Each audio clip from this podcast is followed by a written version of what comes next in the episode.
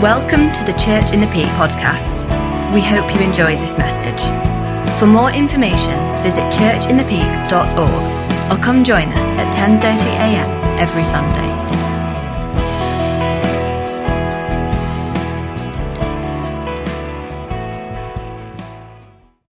Over to you, Peter. Um, and I do need to thank Phil because uh, he should have been preaching this week and uh, he very graciously stepped aside. So. Uh, he, wa- he was very gracious in it, and uh, so he's, uh, he's allowed me to speak because I, I, I felt that there was something that I wanted to share um, from the Colossians series, which I think we were told last week we had finished uh, by Dave, but uh, there was something from Colossians 2 that I thought we'd missed out, and uh, I just wanted to come back to that today. So thank you, Phil. The other thank you I'd like to make is Sarah. For Sarah, she's standing over there doing all the sound and everything, and she's also doing the live stream as well, and she's running between the two uh, consoles to, to do everything. And she's a real rock. You can rely on her, and uh, thank you very much for doing all you're doing. So, the verse that um, I felt was missed, and uh, Nikki has been um, valiantly trying to get the verses to come up on the screen. Um, she's given me the thumbs up, and uh, she was there typing them all this morning because the technology has gone wrong to import them all in. But the verse that I want to speak from is uh, Colossians 2:16, and it says, "Therefore, let no one pass judgment on you on questions of food and drink." Or with regard to a festival or a new moon or a Sabbath. And um, it was a strange little verse that's in the middle of Colossians 2, which um, we kind of just skipped past. And I don't know whether any of you had noticed that we'd skipped past it and didn't really comment about it. But I felt that it's a really important verse um, for us. And um, the big question is well, what does it really mean? Does it mean that we can eat and drink whatever we like, and if others don't like it, well, tough? Is it saying that we can behave however we want? Because we're redeemed, aren't we? Jesus has redeemed us, and therefore we can do whatever we like now. And I think you could read this verse to say that if you really wanted to. But I'm not sure that that's what it actually says. Now, the spirit of, of this day um, would be that actually um, it's wrong to eat meat, isn't it? Um, veganism has gone like that whilst we've been in lockdown, and uh, we're told it's better for our health. And as a doctor, I'd probably agree with that to uh, a fair extent. Um, it's better for our planet, we're told. Um, and actually, um, we're also told there's good biblical reasons why we should all be vegans. And uh, that's the spirit of the age around us. That's what we're being told. And uh, the big question is what does the Bible actually say? And um, this morning, um, on the verses that are, are coming up, um, quite a lot of them are from the ESV. And I'm using that because it's a very literal translation of the Greek and the Hebrew. And so I've done that on purpose because I want us to base our understanding of what the Bible says on what it's really saying, on what the actual Greek and the Hebrew uh, says. And I want to go right back to the beginning of the Bible. And uh, if you have a read of the Christian Vegetarian Society's uh, website, yes, there is one. Um, if you read their website, they, they very much major on the beginning of the Bible. Genesis 1 says, actually, we were given the plants for food. And uh, it doesn't mention animals. It talks about being able to eat of any of the plants of the field. And they really major on that. But what they don't major on is Genesis 2 and 3. And Genesis 2 and 3 say that the livestock and the beasts of the field. Now, my understanding is if it's livestock, it's not a pet. And livestock means that you're going to eat the animal. And um, it purposefully uses the word livestock, it doesn't use the word animals. And uh, so it really does suggest that, really, from the very beginning, um, we as mankind were cultivating animals for food. Now, what else does it say in the Bible? The vegetarian movement would point out that the picture of heaven that we're given in Isaiah says that the, the lion and the lamb will lie together, they will sleep together and they, the lion doesn't eat the lamb. It's safe. And so, actually, there's this picture of heaven where actually um, animals aren't eaten anymore. So, actually, the higher thing is to be vegetarian. So, you might then get to a little bit further on through Genesis, and we get to the Passover. And God commands his people to sacrifice a lamb and to eat the meat. Eat all of the meat, not just a little bit. Pamela would have been horrified, but you have to eat the entire lamb. And um, so, if God commands us to eat meat, well, surely we should be eating meat, say the carnivores. And the vegetarians go, yeah, but that was for a really specific circumstance. God wasn't saying eat that every day. He was saying for this really specific occasion when his spirit would pass by on the houses with the blood on the lintels.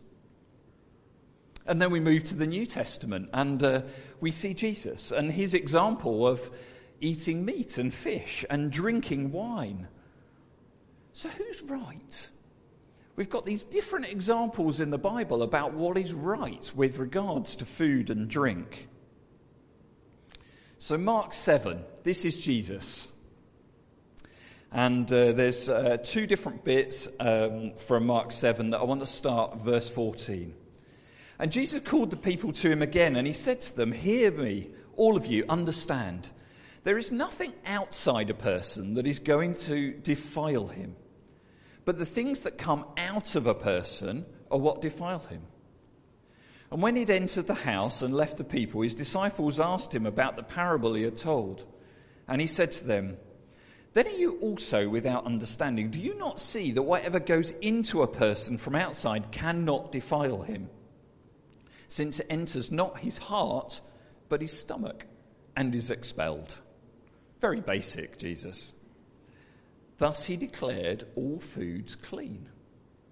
Now, that was completely against the teaching of the Jewish teachers at the time. They would say only certain foods prepared in certain ways could be eaten, and that actually you can't just eat anything you like. But Jesus says, no, actually, it's not about the food, it's about your heart. In Acts 10, We've got Peter, who's been brought up as a Jew, and, and he's there. You know, he, he's a good Jew, and, and he eats the right food and not the wrong food. He eats the kosher, but not the non kosher. And um, in this dream, Peter sees the sheet lowered from heaven. And in the sheet are all kinds of animals, all kinds of things that he knows he should not eat. And God says to him, Go and eat these things. And he's like, but I can't. I'm a good Jew. I will, I will be unclean. And God says, Don't call unclean what I'm giving to you. So, what do we do? What do we believe when we, when we see these different things in the Bible? And I think actually um, the key to all of this is not whether you're vegetarian or vegan or whether you're a meat eater. But actually, the rest of the New Testament actually gives us some really good rules about how we should behave and how we should think. So, 1 Timothy 4. This is Paul writing. To. Now, the Spirit expressly says that in the latter times some will depart from the faith by devoting themselves to deceitful spirits and the teaching of demons through the insincerity of liars whose consciences are seared, who forbid marriage. I think we see that in our society today, don't we? Require abstinence from foods that God created to be received with thanksgiving by those who believe and know the truth. For everything created by God is good, and nothing is to be rejected if it is received with thanksgiving, for it is made holy by the word of God and prayer. So, we've got in the New Testament a new covenant, and I think we've been talking about that as we've gone through Colossians 2. And this new covenant gives freedom from places of restriction. And the Colossian people were saying, actually, you need to restrict yourselves. You need to only do this and only do this. And, and it's not right to do the other.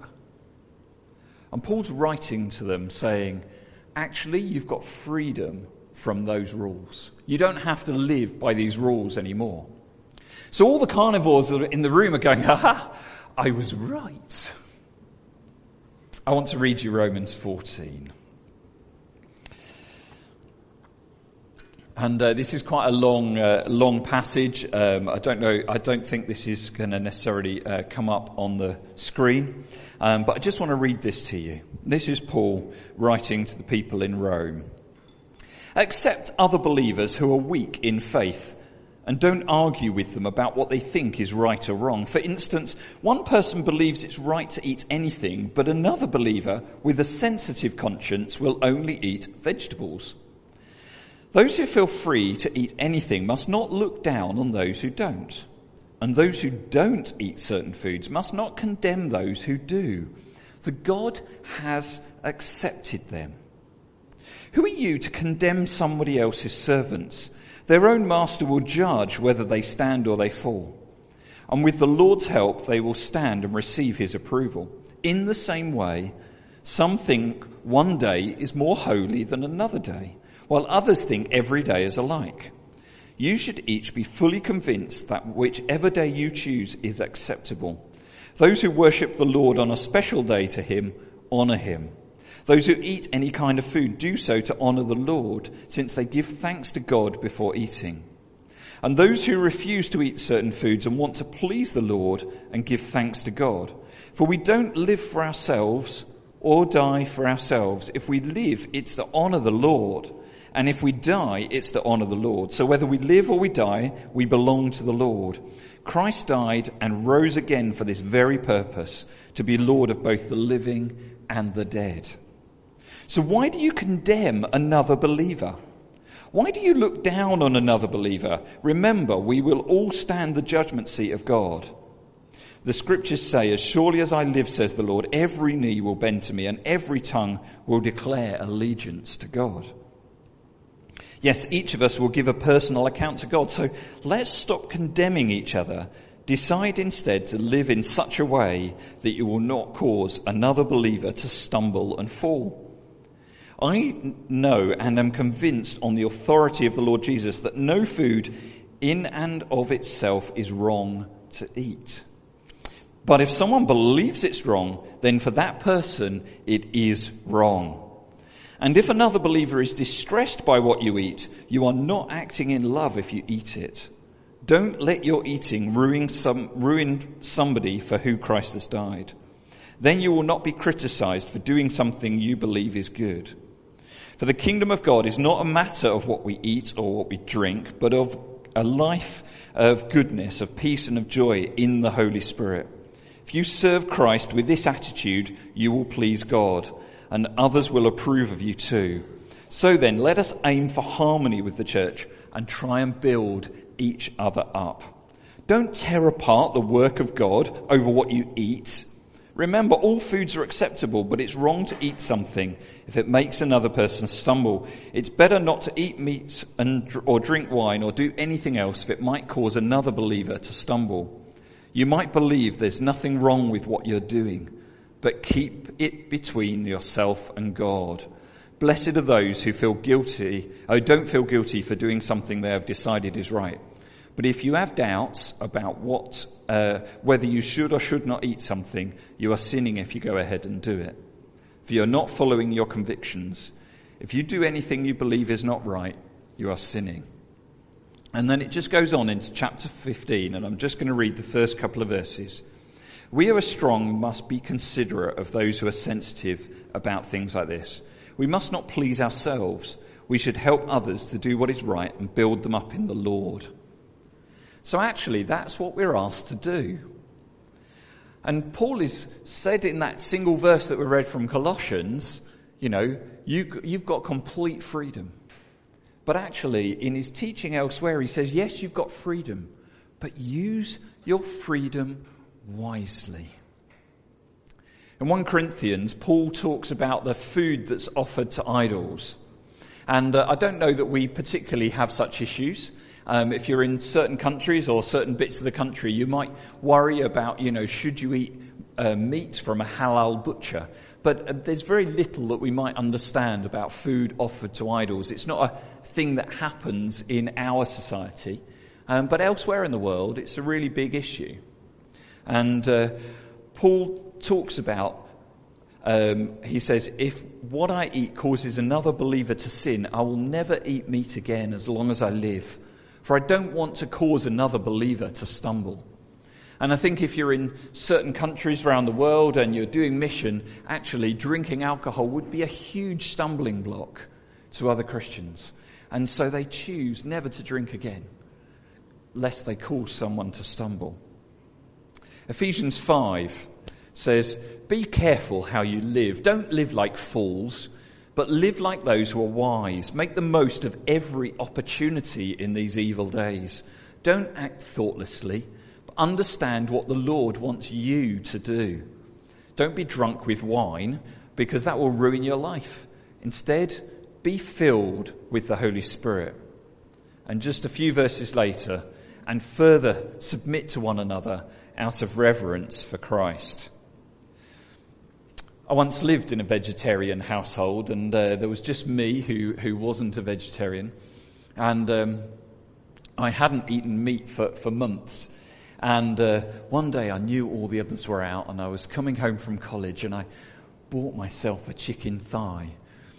Just one, because I didn't have very much money, and meat was expensive. I'd been living on um, pasta with tin tomatoes. I couldn't afford puree to uh, make a nice sauce, and literally that's what I was living on. And I was, I was getting a little bit scrawny, and I thought I need some meat, so I bought myself this little chicken thigh, and I, I was cooking it, and I just got to the point where it was browning off nicely, and I was all ready to eat it. And all my friends came in the house, and, and they taunted me for murdering the animal, and and I couldn't eat my chicken. And I was very sad, but I wasn't respecting my householders. I really wasn't respecting them, and I shouldn't have done that. And, um, and no wonder I couldn't eat it, because I wasn't acting correctly to those who really believed something very different from what I believed. And 1 Corinthians uh, 10 um, says, If someone who isn't a believer asks you home for dinner, accept the invitation if you want to. Eat whatever is offered to you without raising questions of conscience. It might not be a matter of conscience for you, but it is for the other person. For why should my freedom be limited by what somebody else thinks? I can thank God for the food and enjoy it. Why should I be condemned for eating it? So whether you eat or drink or whatever you do, do it to the glory of God. And it's really hard, isn't it? You turn up in somebody's house and They've slaved away over food, but it's not the food that you would eat. It's food that you would struggle with. But we're told, swallow hard and enjoy what there is. I, I went round for dinner one time um, to um, some friends when I was working uh, in Kenya, and uh, they said, We've got a treat tonight. We've got deep fried tripe, which we've done with a chili sauce was surprisingly good. I didn't think I would enjoy it at all, but I was amazed what they could do with some tripe. It says uh, in 1 Corinthians uh, 6 Don't you realize that your body is a temple of the Holy Spirit who lives in you and was given to you by God? You do not belong to yourself, for God bought you with a high price. So you must honor God with your body. And, and, Paul's been talking about sexual sin at that point, but I think this is applied to how we look after our own bodies. And as a doctor, you know, I think the right diet is really important. Um, and uh, something that is, for me, um, been an issue. If you've read my book, you know how I potentially struggle with food and how I very much like my food and my drink. And uh, staying stop and not having another portion is difficult for me. Self control is a fruit of the Spirit, and we need to have a healthy relationship with our food.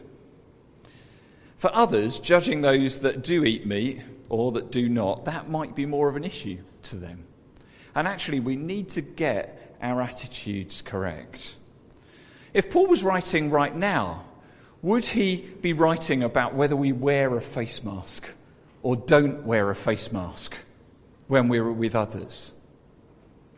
And he might put, instead of talking about food and drink, he might say, actually, this is a real key for you about how you respect others, others who may have a weaker immune system.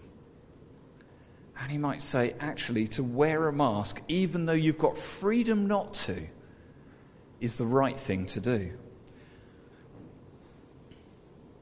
The other bit that I just want to touch on from this verse is about festivals. We, we accept that as Christian, we, ex, we um, celebrate pagan festivals, don't we?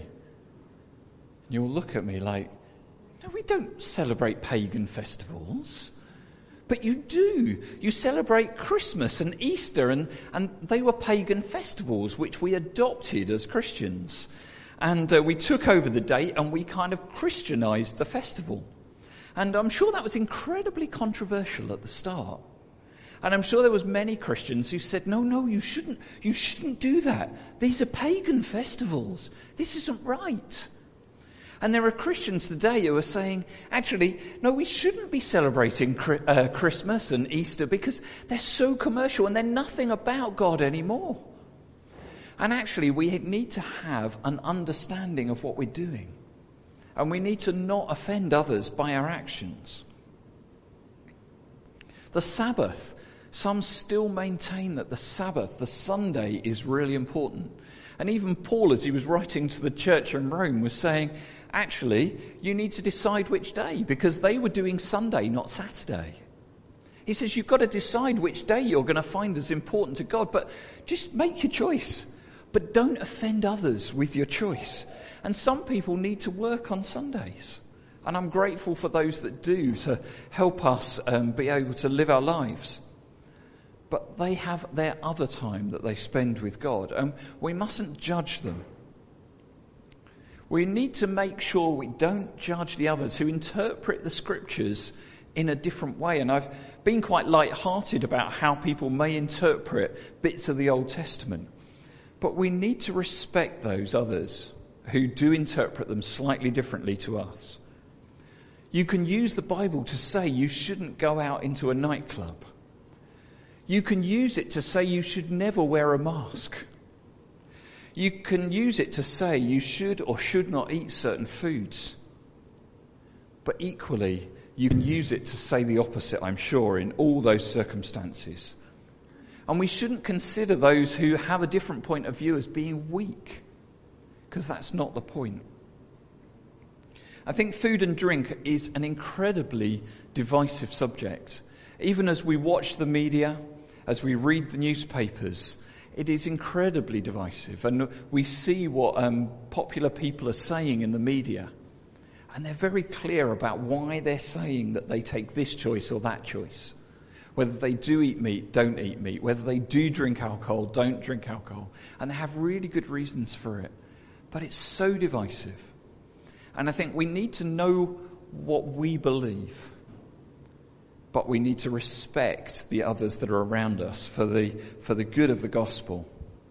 And I want to urge you as you go away today to go and reread Colossians 2 in its entirety. We've taken a verse here and a verse there. And the problem is that people have taken these verses over the years and they've taken them out of context and they use them to say, this is what we should do, this is how we should behave. And I want to urge you to read the whole lot and ask God, is there any way in me, anything that I'm doing that is causing offense, that's being a, a stumbling block to the gospel? And if there is, repent of that and change. Because our heart is that we want to do nothing that gets in the way of the gospel of God. We want to see His glory across our nation. We want to see His word going out into society, that our friends would be won over. And let us do nothing that stops them from coming to God. I'm going to finish there. I think our time is well and truly up this morning. So thank you for bearing with me. And um, so I think we're going to share food and drink now.